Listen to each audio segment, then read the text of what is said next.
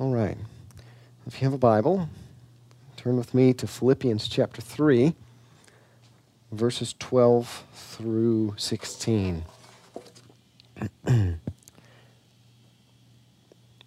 Paul writing to the church at Philippi says, Not that I have already obtained it or am already perfect, but I press on to make it my own, because Christ Jesus has made me his own. Brothers, I do not consider that I have made it my own, but one thing I do, forgetting what lies behind and straining forward to what lies ahead, I press on toward the goal for the prize of the upward call of God in Christ Jesus. Let those of us who are mature think this way, and if in anything you think otherwise, God will reveal that also to you. Only let us hold true to what we have obtained. All right, so this morning I want to I want to focus on really on the one phrase that Paul emphasizes here, where he says, pressing on. He says, Not that I've already obtained it or I'm already perfect, but I make it my own to press on. So, what does Paul mean when he says press on? Specifically, what, is, what does it mean to grow in your relationship with Jesus? What does it mean to grow in your relationship with, with Jesus? Because let's be honest, let's be honest about this. This is a relationship unlike any other. You don't, you don't have a horizontal category for this in your life. A relationship with a God who is who's unchangeable. He doesn't change for centuries. A God who's omnipotent. He, he has the power to fashion a tree out of nothing, to spin the entire galaxies into existence. All the power of the universe in the tip of his finger. A God who's omnipresent. He, he, you cannot pull a Jonah and go run away from him. He's everywhere. You cannot escape his presence. A God who's omniscient, who knows you better than you know yourself. A God who knows everything perfectly from the beginning to the end and who's planning a story for all of creation that will culminate in the most magnification of His glory as possible. Let me say this again. You don't have a category in your relational experience for relationship with that type of God, a God who is three in one you don't have a, a category for that type of relationship outside the gospel. So, what does it mean to grow in your relationship with, with Jesus? Because, again, you, without, without the gospel, you don't have this category. You don't have this experience. And even with the gospel, this experience, this growing in this relationship with this kind of God is, is hard. It's hard to grasp. It's hard to, it's hard to fathom. So what does that mean? And it's it's not helpful to us that the that the world twists this idea of healthy relationship and growing in relationship. That's not helpful to us because in the excuse me because in the secular world growing in a loving relationship is oftentimes contingent upon lesser things contingent upon things like feelings well, you ask this, ask this question to somebody who's in a romantic relationship. Well, why do you love this person? Well, they just make me feel good. Do you hear that? The relationship, the health of the relationship is contingent upon how I feel. Well, what happens when that person doesn't make you feel good? What happens to the relationship then? What about performance? As long as you're doing well, the relationship is good. Those of you who are uh, who, who work in business or you know if, if you work at all and you have a boss you, you understand the dynamic of this relationship. As long as i'm doing my job and i'm doing it well my relationship with my boss is good. As long as i do well and i'm doing better my relationship with my boss grows. He entrusts me or she entrusts me with more responsibilities. Maybe i get a raise. This is, this is how this relationship works.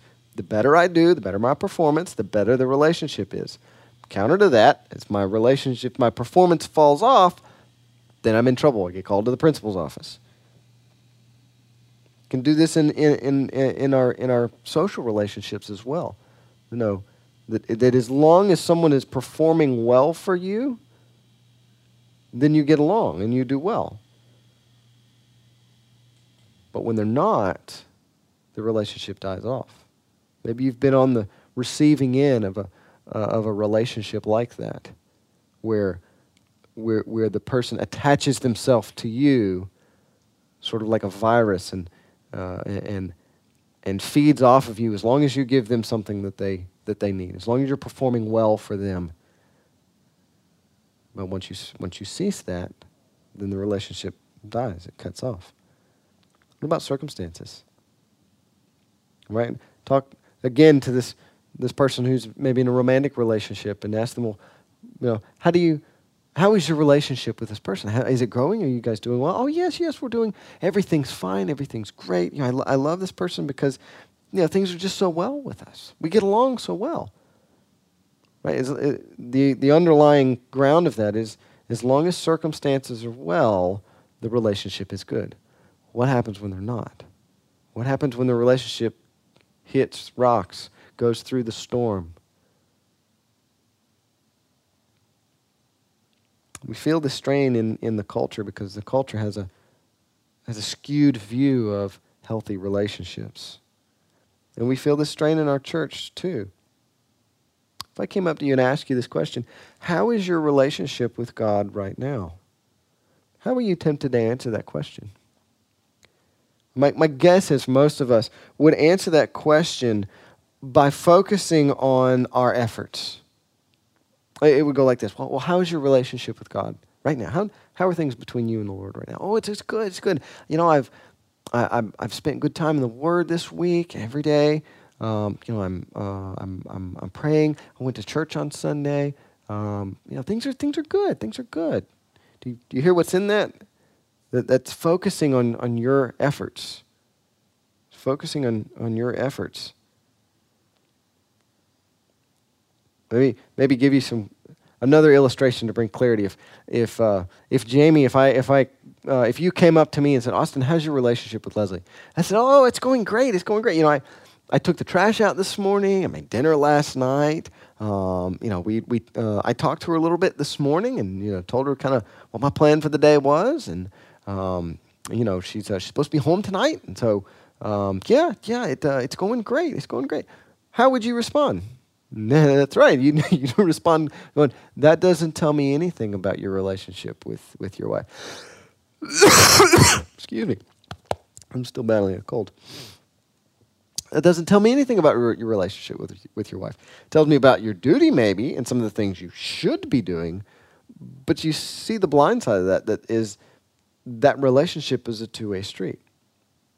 There's nothing in there about her or, or, or the health of the relationship. It's all about my efforts.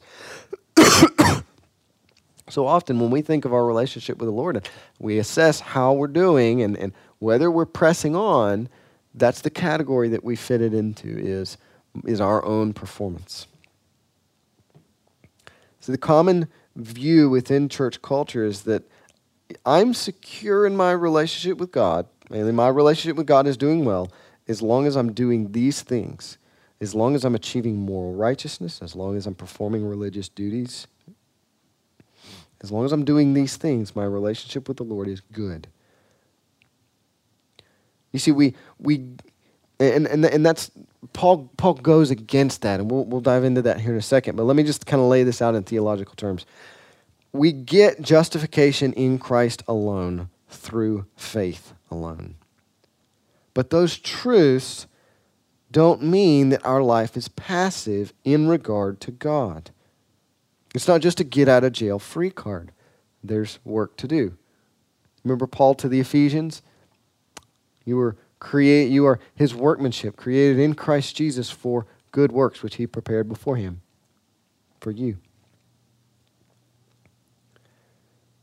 It would it does not mean that your efforts that the work that you do that he that he intends for you to do gain you entrance into heaven or a better a, a more self-exalting seat at the table.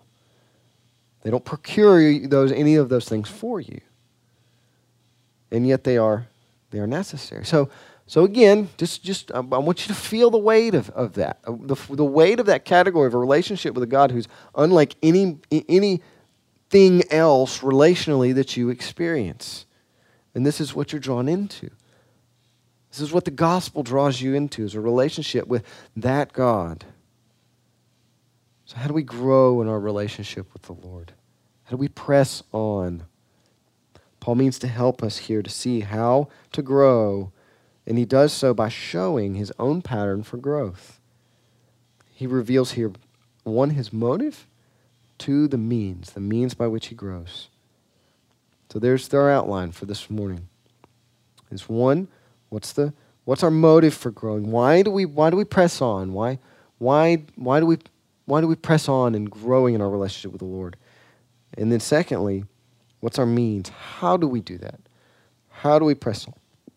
So we'll go with the motive, and then we'll talk about means, some, some practical aspects of, uh, uh, of things we can do. But before we even get to those, we've got to ask the question what are we pressing towards? Paul's imagery here is an imagery of a runner running a race. And every runner, if you've ever run in a race, I, I used to be a runner when I was in high school and I ran in college. I paid my dues. I, I, I can't tell you the last time that, that I ran a race, but the taste is still there in my mouth. And I remember when you run a race, you have to know where the finish line is. Every runner better know where the finish line is. Because if he, if he doesn't, he's going to wander off. It'll be like Forrest Gump and run all the way to this, you know, run all the way to the Pacific coast. And well, I'm, I might as well turn around and run back. You've got to have a goal. You've got to have a, You've got to have an ending point that you're aiming at because every footstep that a runner takes is is uh, every footstep is balanced and it's placed in order to get you there to that goal, to that finish line. So as Christians, we better know where our finish line is. So where is our finish line? Just real quickly, because I don't I don't want to go back over too too much what Alan preached last week, but let's just this is really kind of a recap verses 9, 10, and 11 give us, in this same chapter, give us justification, sanctification, glorification. Let's look at them briefly. Verse 9.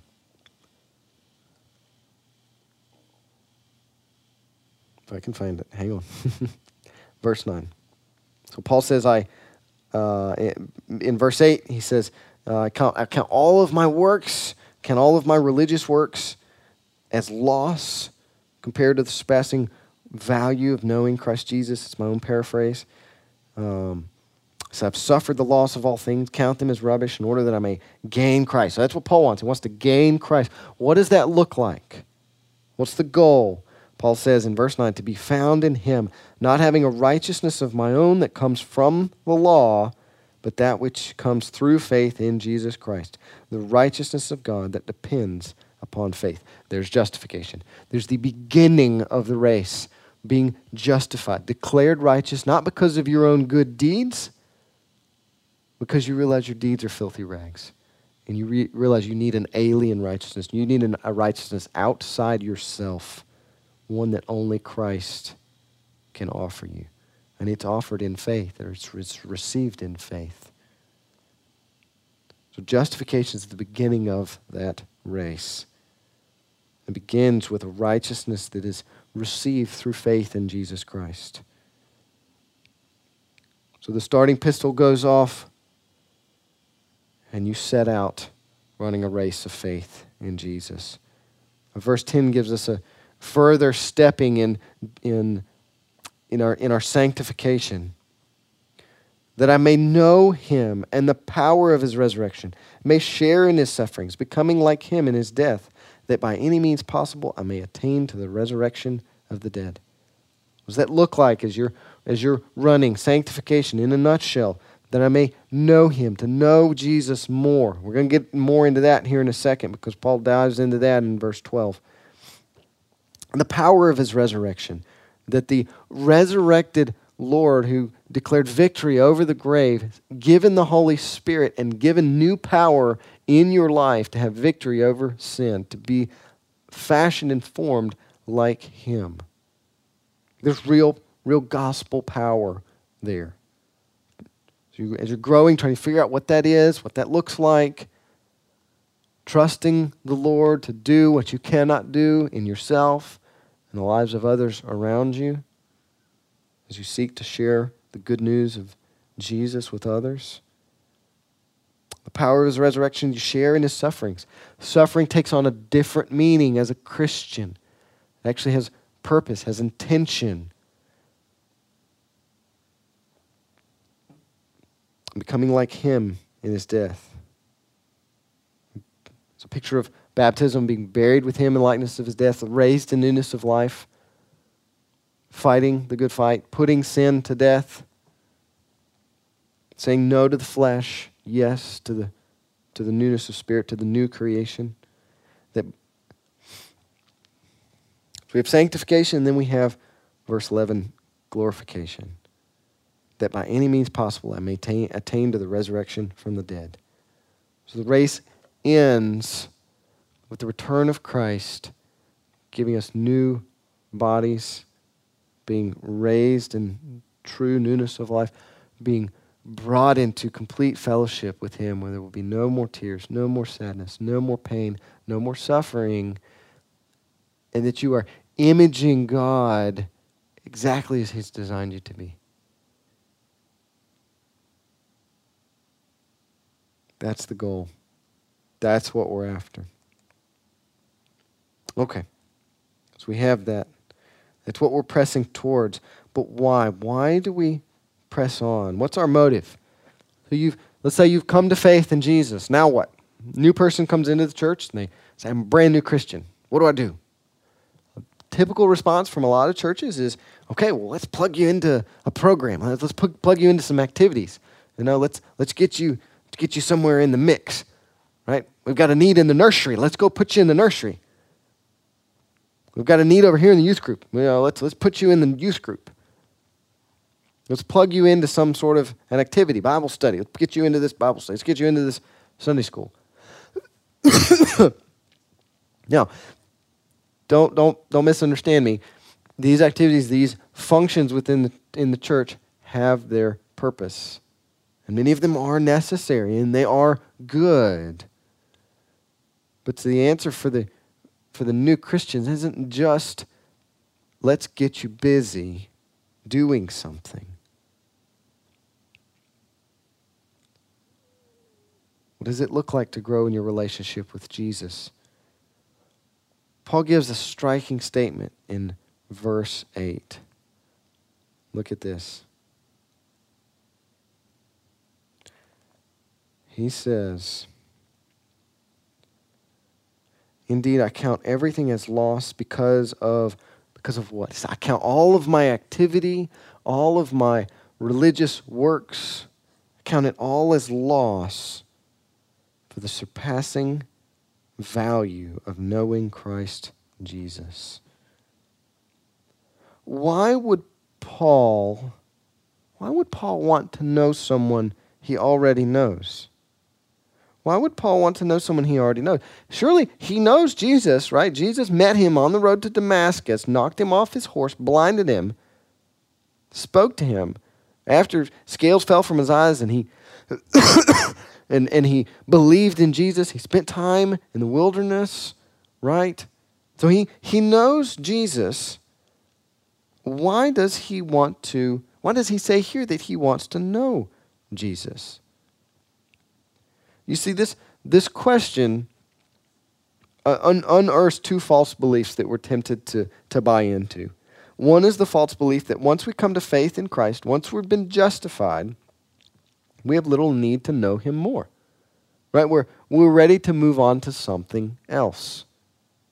When in fact, Paul points to it and says, knowing Christ Jesus in your justification is just the tip of the iceberg. It's just the starting pistol for your race everything that moves forward hinges and builds off of your growing in your knowledge and knowing who Jesus is in a relational sense. The second false belief is that once we come to faith in Christ, once we've been justified, knowing Jesus means packing our heads with Bible verses and theological truths. that what we need is systematic theology, that what we need is doctrinal statements that we need to memorize and, and, um, and etch into our brains, that we need to memorize full sections of, uh, of the Bible. And the more we do that, the more we grow in our relationship with the Lord. Now, hear me on this because I don't, I don't want to I don't want to be misunderstood. Truths about someone are important. Truths about someone are important. Truths about God and about Jesus, about what's contained in Scripture, are vital. They're important. It, this is true in any relationship. It, it's important for me to know when my wife's birthday is. It's important for me to know when our anniversary is. It's important for me to know that my wife is blonde headed, has green eyes, and is about yay tall. If I get these things wrong in trying to trying to build a relationship with her, I'm in I, I, I'm in I'm in trouble. I'm in trouble water. I'm on thin ice. Right? I, I'd better know these things about my wife. Otherwise our relationship is, is headed for disaster. I better know, especially there are key things that I need to know about my wife in certain times. I, I, it's important that I know my wife is allergic to penicillin. Because if she goes to the doctor and she's rushed into the emergency room and she's unconscious and the doctor start asking me questions, excuse me, and they say, is she allergic? We, we, we need to give her penicillin. Is she allergic to it? If I don't know and I say yes, we've got a major problem. You know, that my ignorance there has, could possibly have just cost her life. So, facts about people are important. Facts about God are important as we relate to Him.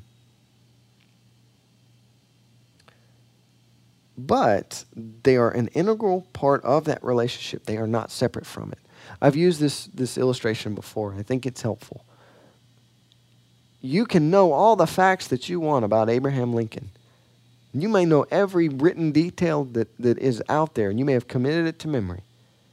You can get up here and tell us all kinds of stuff about Abraham Lincoln, but you do not have a personal relationship with Abraham Lincoln. It's very different to know facts about someone versus having a personal relationship with them. So, facts are an integral part of our relationship with the Lord not separate from it. So back to our back to our original question. Why would Paul want to know someone he already knows? Why does Paul want to know Jesus and count that as the greatest, supremest, highest value when he already knows Jesus?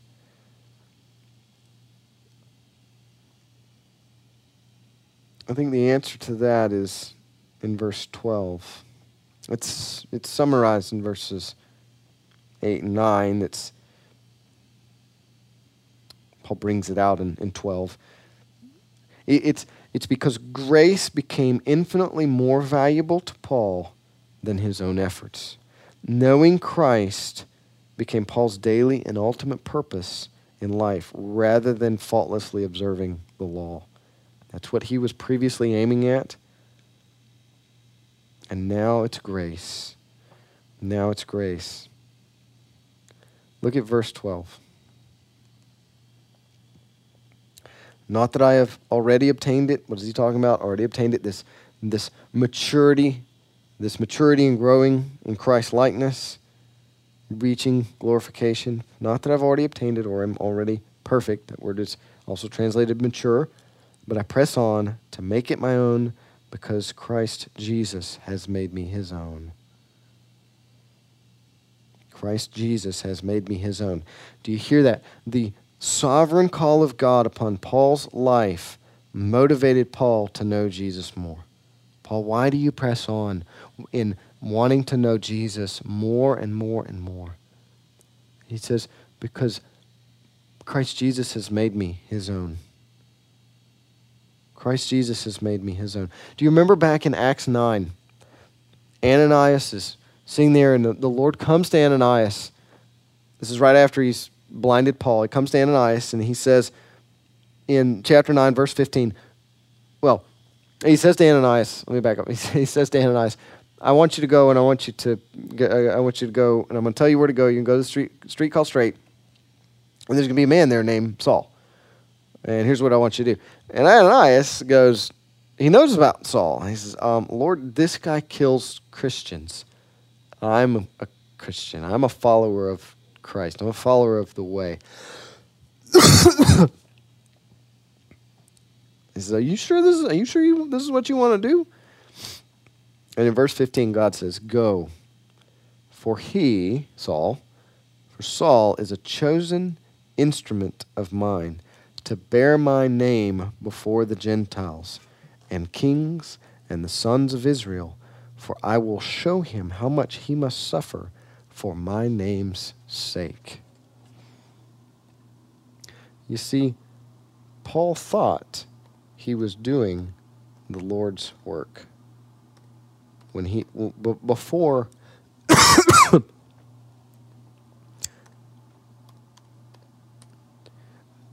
he thought he was doing the Lord's work before Jesus met him on the road to Damascus. See, he, he had the pedigree, right? He was a, a Hebrew of Hebrews.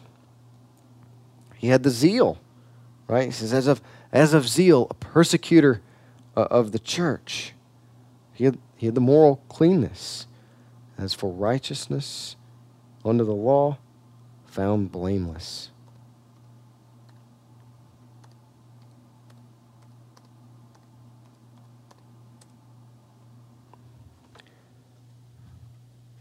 Paul, Paul thought he was doing the Lord's work there.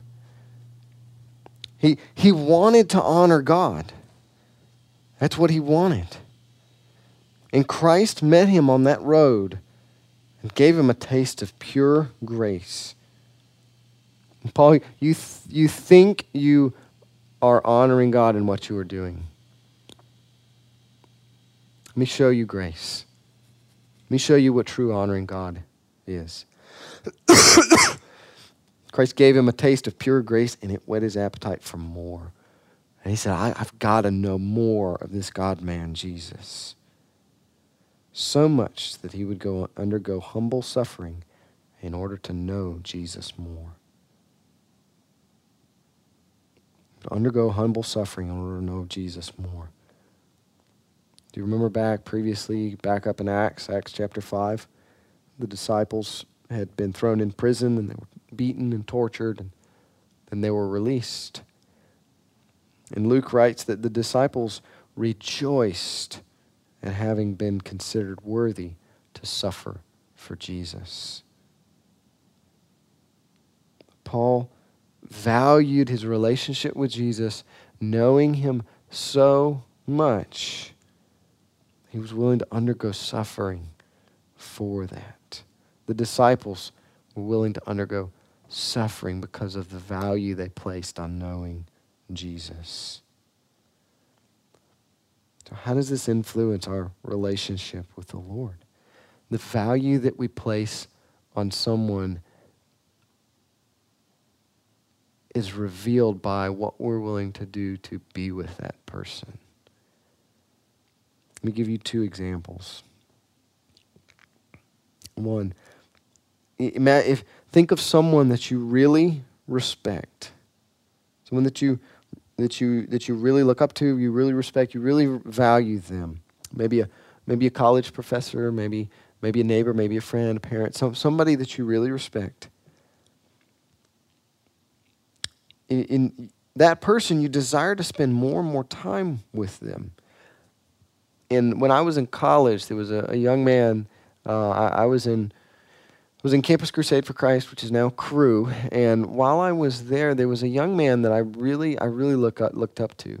Um, I was still fairly young in my faith and um, was was trying to figure out what it meant to follow and walk after Jesus, and you know, in a secular college. And um, I, I I saw this young man the way he he lived his life. He was a few years older than me, and uh, I, I went up to him one one day and I said, "Look," I said, "I." would you disciple me? Would you, would you disciple me? I'm willing to meet with you. I, va- I valued what I saw in him. And he said, "Yeah, yeah, yeah, sure. Let's uh, let's get together for lunch next week." And I was like, "Okay, yeah, that'll be great." I was all excited. Of course, I was reading a lot, and and, and so I expected him to bring a book, and we were going to go through this big book, systematic theology, or you know something. I was like, he's going to pack my head with more knowledge because I was in school, and that's what the teachers were doing. You know, professors were fitting more knowledge about topics and subjects into our heads. So that's just what I naturally expected. But I, I was somewhat humbled and initially disappointed when we sat down and he started just telling me what what the Lord was showing him in his life and in the scriptures and what impact that was having and uh, on on him and the way he walked and eventually I, I realized that what he was doing was discipling me. He was showing me what the Lord was showing him in scripture and then how that was applying to his life and how he was walking in faith in light of what the Lord was showing him.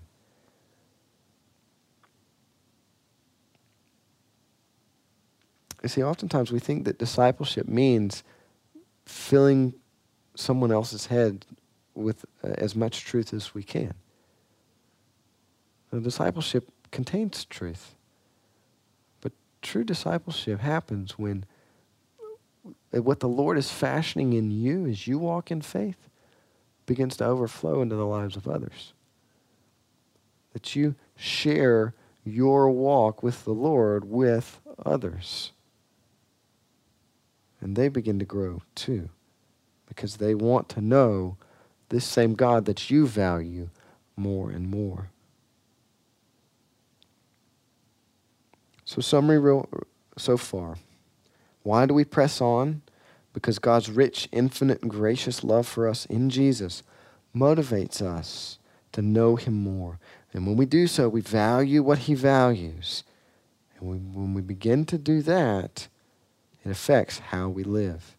It affects how we interact with other people. It affects how we interact with stuff.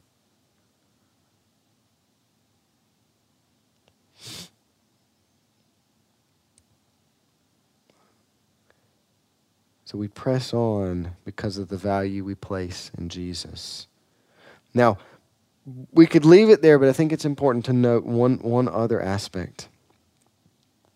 Because uh, remember, as I said at the beginning, this God that we have a relationship with is very much unlike us. We may image him, but he is holy. He is other than us. Our relationship with, with God is is unlike my relationship with my wife, specifically in that I'm dependent upon God to do the change that I see that I need. I'm not dependent upon my wife to make the change happen in me. In that relationship with my wife, we're two sinners that are brought together under a covenant of grace, linking arms and walking towards Jesus together my relationship with Christ, I'm dependent upon Him to grow me. So how does that how does that work? What's that? The mixture of God's sovereign work to fashion us like Christ and our efforts. That's the that's the the dynamic of God's sovereignty and man's responsibility, which if you're new to the subject, it's you know it, has been debated in in in the uh, the history of the church for centuries. So I'm not going to try and unravel that in its entirety for sure. But it's important for us to recognize that in our relationship with the Lord, we're dependent upon Him to effect the change in us. And yet that change is contingent upon our obedience. And we can see that here in chapter 3, verse 12, and then chapter 2, verse 12 and 13. Let's look at these briefly, and then I'll, I'll give an illustration to, uh, that, that'll hopefully be helpful. 2.12 says, excuse me, 3.12, Not that I've already obtained it or I'm already perfect, but I press on to make it my own, because Christ Jesus has made me his own. The sovereign call of, uh, uh, of, of the, uh, the sovereign call of God on your life through the gospel that's what Paul says. That's what draws him more towards Jesus, is that Christ Jesus has made me his own. Now look back in, uh, in verse 12 in chapter 2. These are parallel text. Paul says, um, make sure I'm in the, in the right spot. Therefore, my beloved, as you have always obeyed, there's your obedience, there's your effort, so now, not only as in my presence, but much more in my absence, work, excuse me, work out your own salvation with fear and trembling. For it is God who, who is at work in you both to will and to work for his good pleasure. So do you see that mixture there? And we're called to work out our salvation, called to obey. Why? Because it is God who's at work in you. It is God who is at work in you. Matt Chandler phrases this well. He says Paul pre- uh, Paul presses on his pressing on, which is present tense. Paul presses on present tense because Christ has made him his own past tense. The imperative of obedience is grounded in the indicative of the, of the gospel. Let me say that again. Quote from Matt Chandler. Paul presses on present tense because Christ has made him his own past tense. The imperative of, the, of obedience is grounded in the indicative of the gospel. Let me give you an illustration. Oftentimes we think of God's sovereign work and our efforts as mutually exclusive. Sort of like a, a, a, a suspension mixture. If you remember, remember chemistry class maybe back in high school or um, uh, or, or, or even you can you, you see this you see suspension mixtures all the time like sand and water for instance. Take sand and you mix it in water and you stir it up what happens? The sand and the water go swirling around in the in the glass but you can still identify the the sand and the water. You, you can you, you can almost you can separate the particles basically. Um, they, they swirl around uh, and, and, and you can still identify them and, and we think of our uh, of God's sovereignty and our our works, our uh, our responsibility, almost in this sense that you can stir them up and see them sort of whirling around in the void of time, but they're distinct and they're separate. You can you can pick them out, and that and that's that's not that's not the case. In reality, they're more like a solution. They're more like a solution where our efforts are the solutes, they're dissolved in the solvent of God's divine and effective will. Like salt into water. You take like you take water and when you dissolve salt in it, what, what happens to the salt? The chemical makeup of it changes. Salt, which is sodium chloride, NaCl, breaks up and, and just literally changes its, its form and combines with the water. it dissolves into the water. And this is, this is the way Paul saw his efforts and God's divine holy will, the, God's sovereignty. That is, as, the, as his efforts as he grew in his relationship with the Lord and knowing Christ and began to value what Christ valued and following Jesus and his obedience and his, his efforts begin to fall in line with what God desired, what honored God,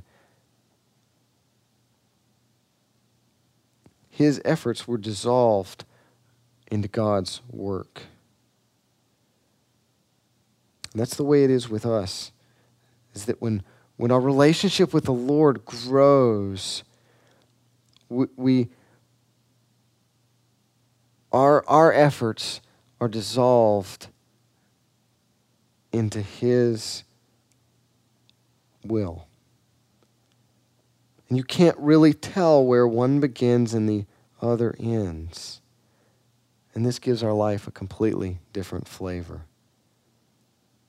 See, as we seek to know Jesus, He peels back the layers of our life to show us where we need change. We need change with relationship with others. We have idols that we that we need to get rid of.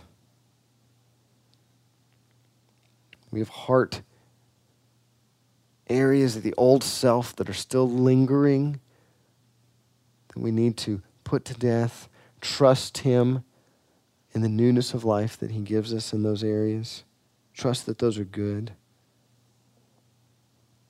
God shows us these areas that we need change, and then He calls us to trust Him in valuing what He values. And your doing so becomes dissolved in the solutions of God's holy and good will. And you begin to start seeing Him sovereignly carry out His plan and His purpose in your life. It's the challenge of trusting God in the midst of broken relationships. I know many of you are experiencing broken relationships right now. Broken relationships with, with friends broken relationships with family, and you don't know what to do. Seek the Lord and ask Him, Lord, is there, is there any wicked way in me? Is there anything in my, my life that has caused this rift in this relationship? And if the Lord reveals something to you, then you go to that person and, and you humbly ask for forgiveness. That's not easy. That's not easy. That's trusting. That's trusting in the Lord to do something you cannot do yourself. But if he if he, if he doesn't show anything and you and you you you you can honestly feel that you know that you, you've you've not sinned against this person, have boldness to go to them, to ask them. Maybe you need to ask them, why why why this gap between us? Why this separation? to give encouragement, to let this person know, eh, despite whatever's going on, I still love you. And if there's a wrong this person is, has committed against you, to, to forgive them as Christ has forgiven you. And trust that the Lord is working in their life to conform them to the image of Jesus. And He's doing that in His own time. Your timeline for sanctification and growing, in, like, eh, growing in Christ likeness is not the same timeline as anybody else's. And you can't force your timeline on someone else. And so, in the midst of relationships, you've got to trust the Lord to grow someone in there in His time, but be willing to be the conduit of His grace to other people. So bringing it, bringing it back to our motive. And let me ask you this: What are you pressing towards right now? What are you aiming at? Is it retirement? Is that the main goal in your life? Is it maybe just getting the kids out of high school? I mean, just getting the kids married to somebody who's who's a Christian? Maybe it's that vacation you got coming up. That's that's your it's what you're really aiming at. Promotion at work. Maybe it's just the weekend. Maybe it's just next weekend. What are you pressing towards right now? What's the, what's the overarching race that you're running in your life? Are you seeking to lay hold of Jesus, to know him?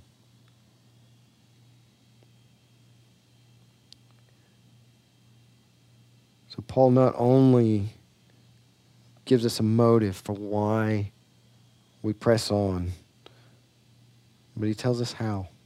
Gives us our means. Look at verse 12 and 13. He says, Not that I have already obtained it.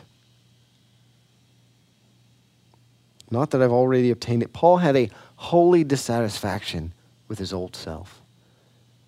He looked at himself, and this, this is the Apostle Paul, remember? This is Paul. I know. He, and, and he says, Not that I've already obtained it. He had a holy dissatisfaction with, with his old self. Let me encourage you to develop a holy dissatisfaction with yourself. Now, there's a, a lot of buzz in the church culture now that wants to do away with, you know, any sort of squashing of self esteem right? We don't, we don't need people to have lower self esteem right now. You know, the depression is on the rise. People are having a hard enough time as it is dealing with with the downness of, of the self. We, what we need is to lift people up, positive encouragement. Let me, let me say this there is a difference between a personal dissatisfaction and a holy dissatisfaction. And I would venture to say that what most of us experience in the, in the way of self dissatisfaction is a personal dissatisfaction. And that ho- a holy dissatisfaction is rare, is very rare. Let me, give, let me give you an illustration. Let's say you go to work one Friday. And you go to work and you walk into the office and you thought it was casual Friday, and come to find out it was not. And so here you are walking in, pajamas on, you know, whatever, you look like you just, you know, walked in out of bed, and everybody else is dressed in the appropriate attire, and you're not. And what's worse is corporate decides they're going to make a pop in visit today, and they're there. Oh no, things couldn't get worse, right? But not only that, you're sitting at your desk working on this project that you've been that you that you've been just pouring yourself into. I mean, this is where you really want to shine with your boss, right? That that that performance-based relationship that you that you lean on. This is really where you're hoping that this is going to get you some some points. And your your your boss steps in and he says, "Hey, uh, so and so in upper management, they're here and they want to just hear what you've got so far." And you're you're all excited. So you go in there and you you know you lay things out and you start giving your presentation on you know on this project. And all of a sudden, you see that, this, that their faces turn from intrigue to horror and you suddenly realize you have made a tragic error in, in what you are presenting. but the problem is you can't stop. You ever had that you ever had that experience? You start talking in a conversation and you realize that what you're saying is now detrimental, but you just can't you, you can't stop. The words just keep coming out. you ever had that happen to you?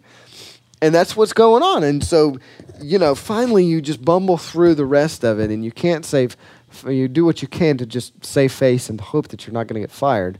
And as you walk out of that that office, they they don't say anything, and you're going, oh, oh my word, this is this is terrible. This is this is a horrible, no good, very bad day. And that by now it's lunchtime, and so you you go get in your car and you're thinking about that presentation, and you back up and crash you smash into the tail light of somebody coming into the parking lot. Well, it's just the worst day in the world for you. And so after lunch, you come back and you sit down at your desk and you finish out the afternoon in hopes that no one else will speak to you. And as you're leaving the office, you see a coworker and you say, say, Bye, Jim. Have a good evening. Only to realize that that's not Jim, that's Sam. Yes, you just called him by the wrong name. Now, what's happened here? In your horrible, terrible, very bad, no good day, what's happened? What's been offended here? Your pride. Your, your, your, the things that you have identified yourself with in your work has, has, been, has been offended. That, that's your pride. Your, your, it's a self dissatisfaction faction. You're you get home and you're like, man, I just blew it today. That's your pride that's been offended.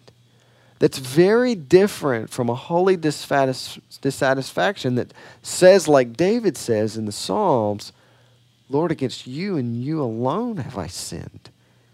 Have I, have I done what is unrighteous in your, in your eyes? So, which one do you typically experience? Is it is it the personal dissatisfaction? That says, man, I just, I really blew it. I, I embarrassed myself today or just couldn't get my act together. I feel bad about how you looked or appeared to other people? Or is it that what really bothers you, what really stirs you, what really troubles you is your is whether or not you are representing God well to other people. that you're working out that salvation, that you're being light in the midst of darkness. Develop a holy dissatisfaction with yourself. The more you know Jesus, the more you'll realize how very much unlike him you are, but also how much you really want to be like him.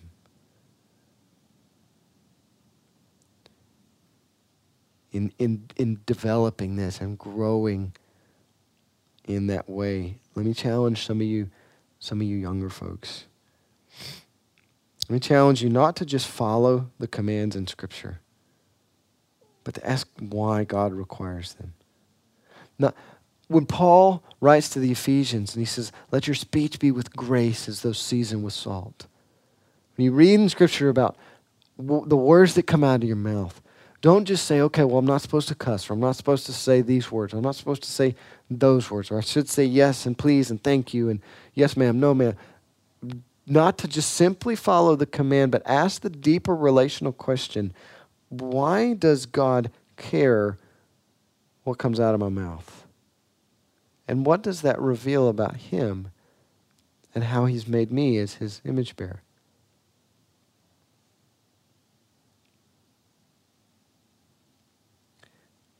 So, how do we press on towards Christ? One, develop a holy dissatisfaction with yourself.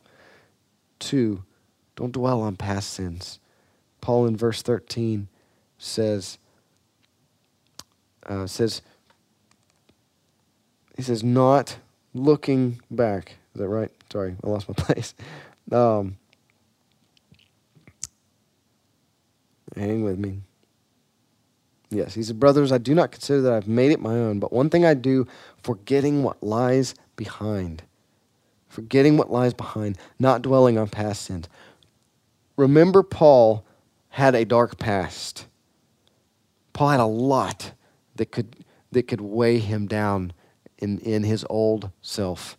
I mean, Paul killed Christians. Paul, Paul killed Christians. I don't, I don't know everybody's story in here, but I would venture to bet nobody in here has that in the resume of, uh, of their history that they killed Christians.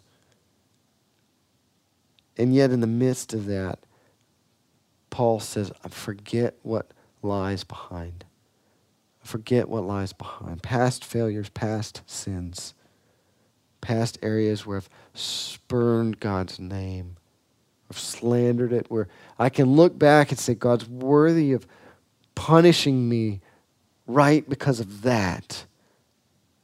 He remembers Christ he remembers that the righteousness that he claims is not because of his good deeds or his lack of good deeds in specific times, but because of Christ and Christ's finished work. Folks, when your past sins creep up on you, preach the gospel to yourself. Paul did. So, are you hanging on to past sins? Are there any past sins that are keeping you from pressing on? Let me tell you, Christ has paid for those. As the song says, they were nailed to the cross and you bear them no more. Don't dwell on past sins. Number three, hunger for the power of God in your life. Hunger for the power of God in your life. This from verse 10. Paul presses on that I may know him and the power of his resurrection power of his resurrection. You know, it's it's no it's no coincidence that right after Paul says, work out your salvation with fear and trembling. Remember that back in, in chapter 2? Work out your salvation with fear and trembling, for it is God who works in you, both to will and to work for his good pleasure. It's the power of God working in you, mixing with the solute of your efforts to make you like Jesus. It means the old self it means you kind of dissolve in God's plan. God shines forth. your new creation. It's no, it's no coincidence that right after that, Paul says, do all things without grumbling or complaining. Do all things without grumbling and complaining. Why? Why does he say that? Because complaining is rebellion against being conformed to the sufferings of Jesus. And it's the sufferings of Jesus that make us like him.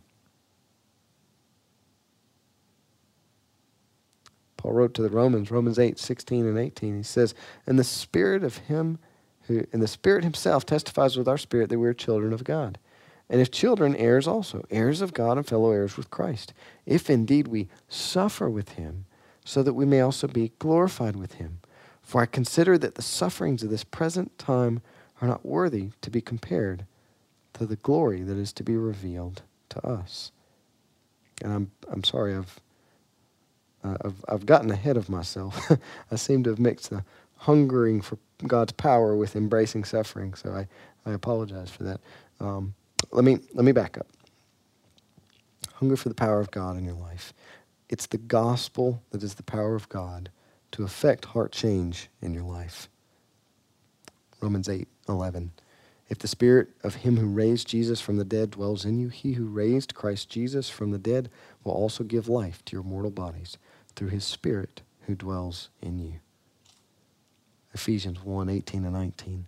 I pray that the eyes of your heart may be enlightened so that you may know. And Paul gives this list of things that he desires for the Ephesians, and the last of which is the surpassing greatness of his power toward us who believe. Do you see the power of God in your life affecting change? Where, where is God pressing the gospel into your life to affect change? Hunger for the power of God in your life.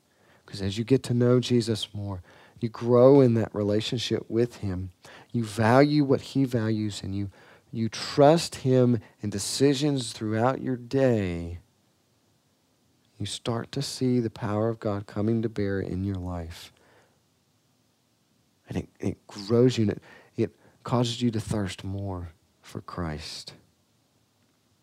Because you're seeing that this gospel is actually true, that this God who, who says he is throughout Scripture actually is. So that's number three hunger for the power of God in your life. Now we're to now we're to embrace suffering. Number four, embrace sufferings as a means of holy refinement. Embrace sufferings as a means of holy refinement. it's it's no, and I'll, I will not read this back again, but it's it, I'll, I'll, just restate it to kind of put it back where it needs to go. Um, it, it's no coincidence that Paul gives the command to not complain after he's just highlighted the sovereign work of God to uh, the sovereign, the sovereign solution of God mixing with the solute of our efforts.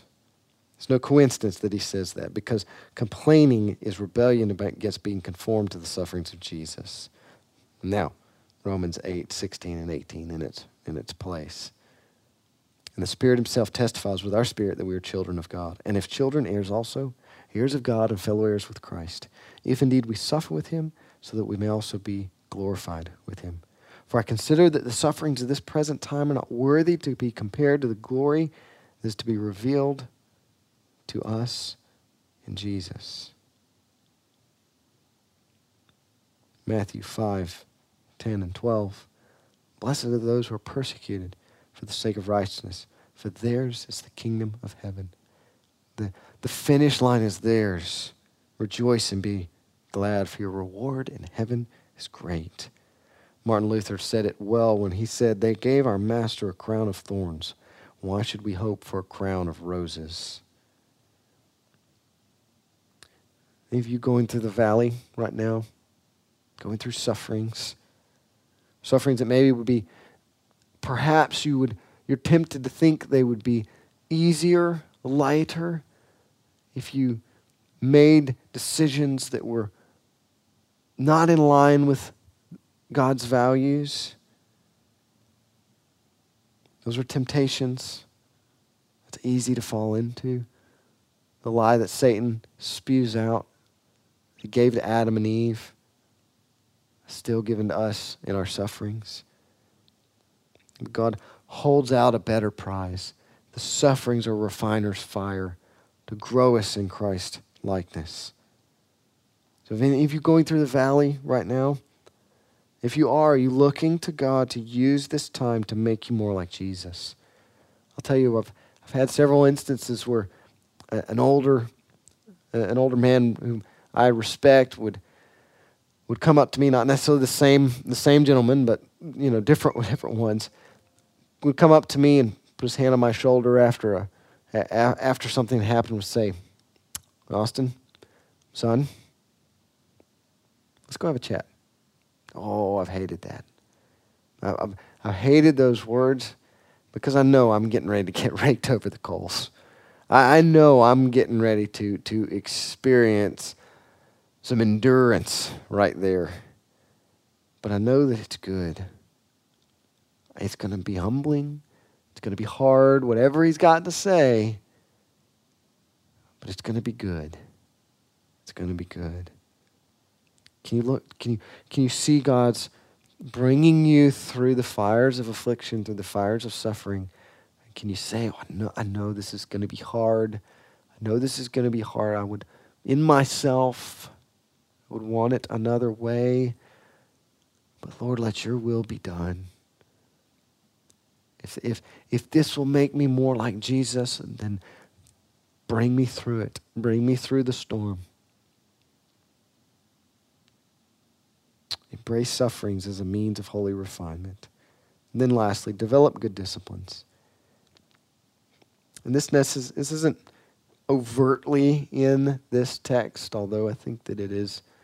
You, you could certainly make the biblical argument for it, but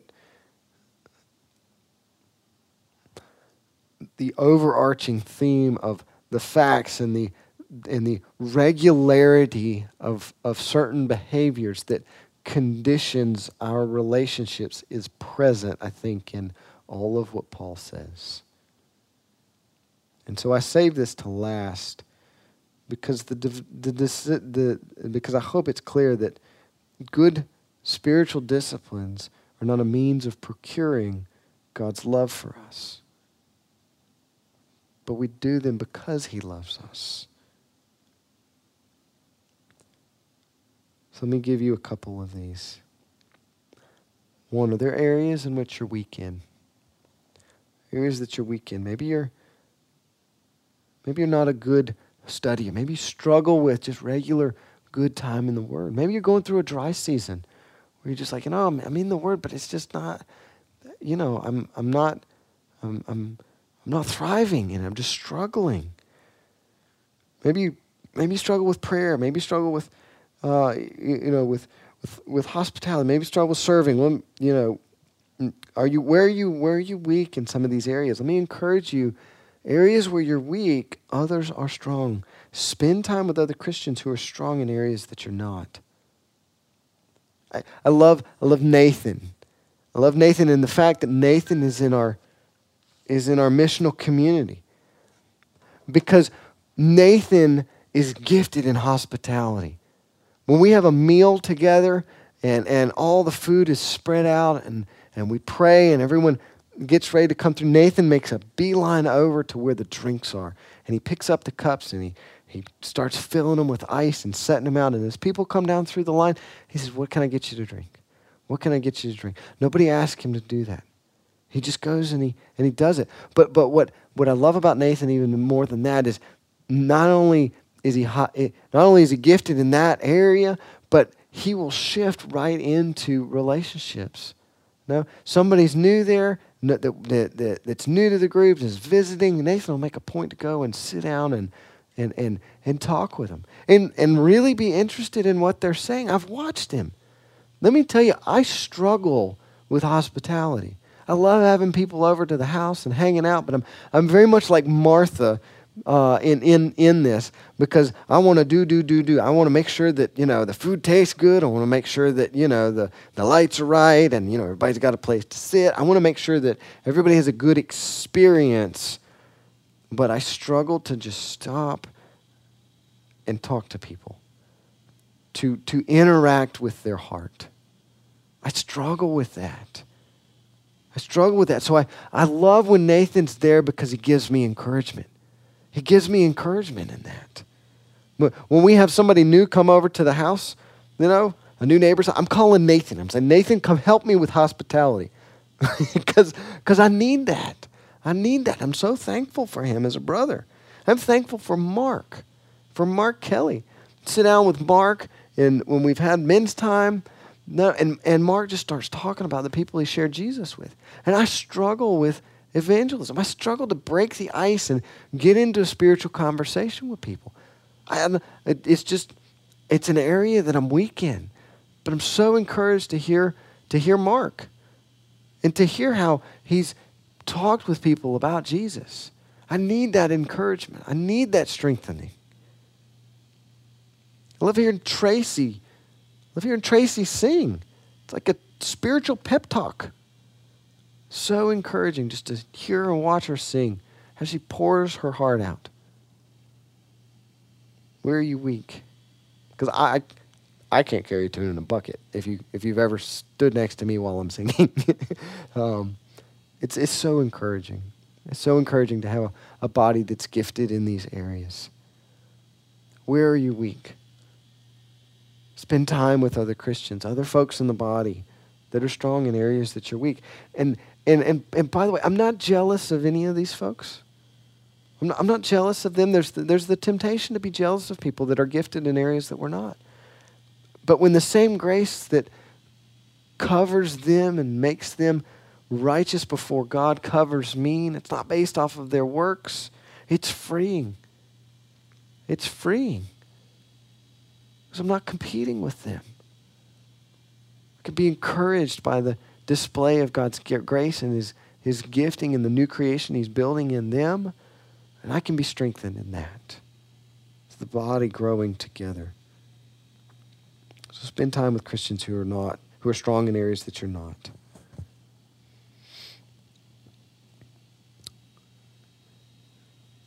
And then lastly, Remember the, the picture of the runner running the race, pressing on. Lay aside things that hinder you. The imagery Paul gives here is parallel, very similar to what, what the writer of Hebrews opens up in Hebrews chapter 12. Where he says, Therefore, since we have so great a cloud of witnesses surrounding us, let us also lay aside every encumbrance, everything that hinders us and run with endurance the race that is before us. Good runners, runners that are serious about running, they shed anything that would hinder them, that would cause them to slow down, to stumble, to trip. They wear light clothing, they wear short shorts, at least back in the day in high school. That's what was on the uniform. But you have light, very, very light feather light shoes. Many runners would even shave the hair on their arms and their legs. Nothing to hinder you. Is your life patterned in such a way that you're looking to shed anything that's going to hinder you from growing in your relationship with Christ? Do you have any hindrances in your faith right now? Anything that's weighing you down? Anything you need to shed and get rid of in order to grow closer to Jesus? How are you running?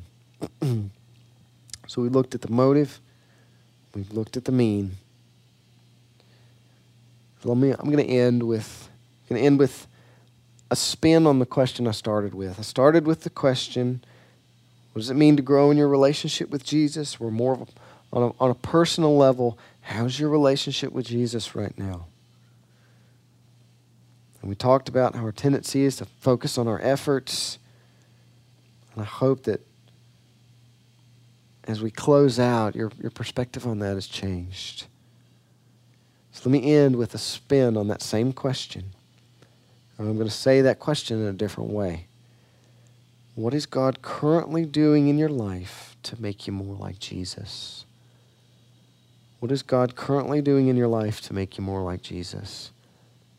And the second part of that question is this How are you responding to it? How are you responding to it? Let's pray. Father God, I thank you. I Thank you for your grace. I thank you for the gospel that washes over us, that clothes us in a righteousness that is not our own, that cleanses us from the stain of sin, ushers us into your presence, pulls back the veil. We can see how beautiful, how precious, how glorious you are we can truly value you. We can know you. I pray, Father, that your effective calling on the lives of your children would stir us to more and more faithful obedience. Not that we would glorify ourselves, but that we would seek to glorify and honor you. Many of us are hurting right now, Father, experiencing broken relationships, asking why. May you do your sovereign work, Father, to unearth things in our heart first. May we examine ourselves and see if there's any wicked way in us.